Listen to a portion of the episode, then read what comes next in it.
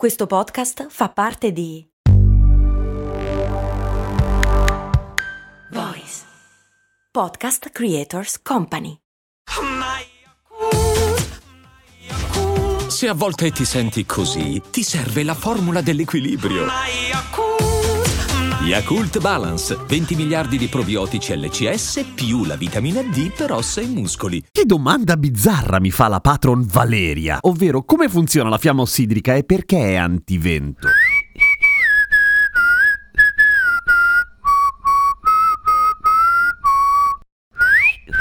Allora c'è da fare una distinzione, nel senso che il concetto di fiamma ossidrica è abbastanza preciso, cioè quella di un cannello che mischia ossigeno e idrogeno o ossidrica ed è utilizzato, o meglio era più che altro utilizzato per saldare, perché la fiamma generata dal mischiare in proporzioni ovviamente corrette, mica a cazzo l'idrogeno e l'ossigeno, permette di raggiungere delle temperature molto alte e per un po' di tempo è stato uno dei pochi metodi utilizzati per fondere il platino che se la mena tantissimo e non si fa fondere prima dei 1700 e qualcosa gradi. Ma il termine fiamma ossidrica viene erroneamente applicato a un casino di cose, anche per esempio alla fiammella per fare la crème brûlée in cucina, che di solito altro non è che un grosso accendino pieno di butano, esattamente come gli accendini di plastica, con un ugello più grande e più controllabile che fa una fiamma più lunga, però la temperatura non è particolarmente alta e se è antivento quello lì è antivento semplicemente perché il gas esce a forte pressione, a differenza differenza del metano che esce ad esempio dai nostri fornelli, che se ci soffi sopra si spengono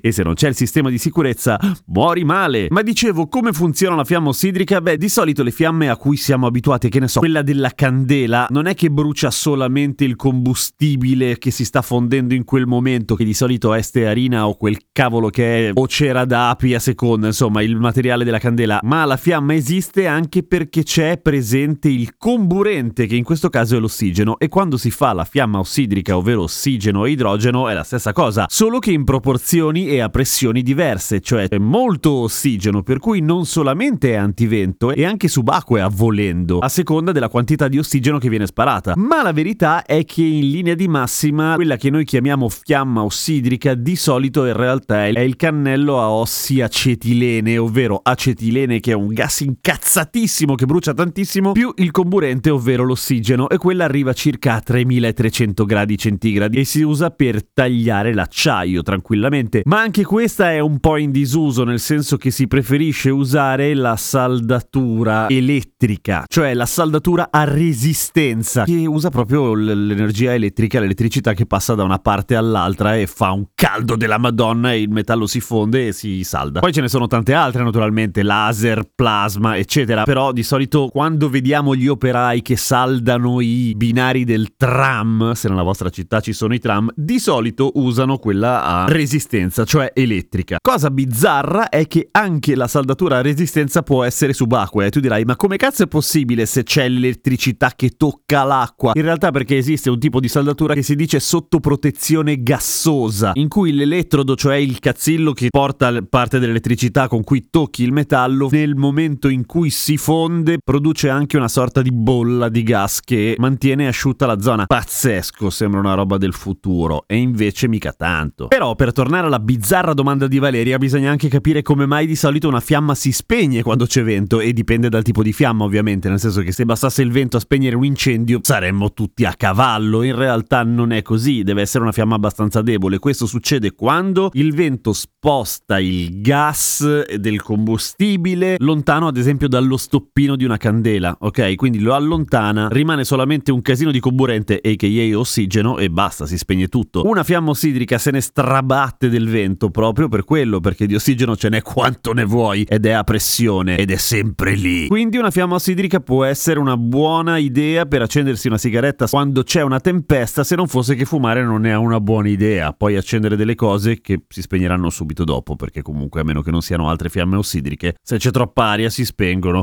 A domani con cose molto umane.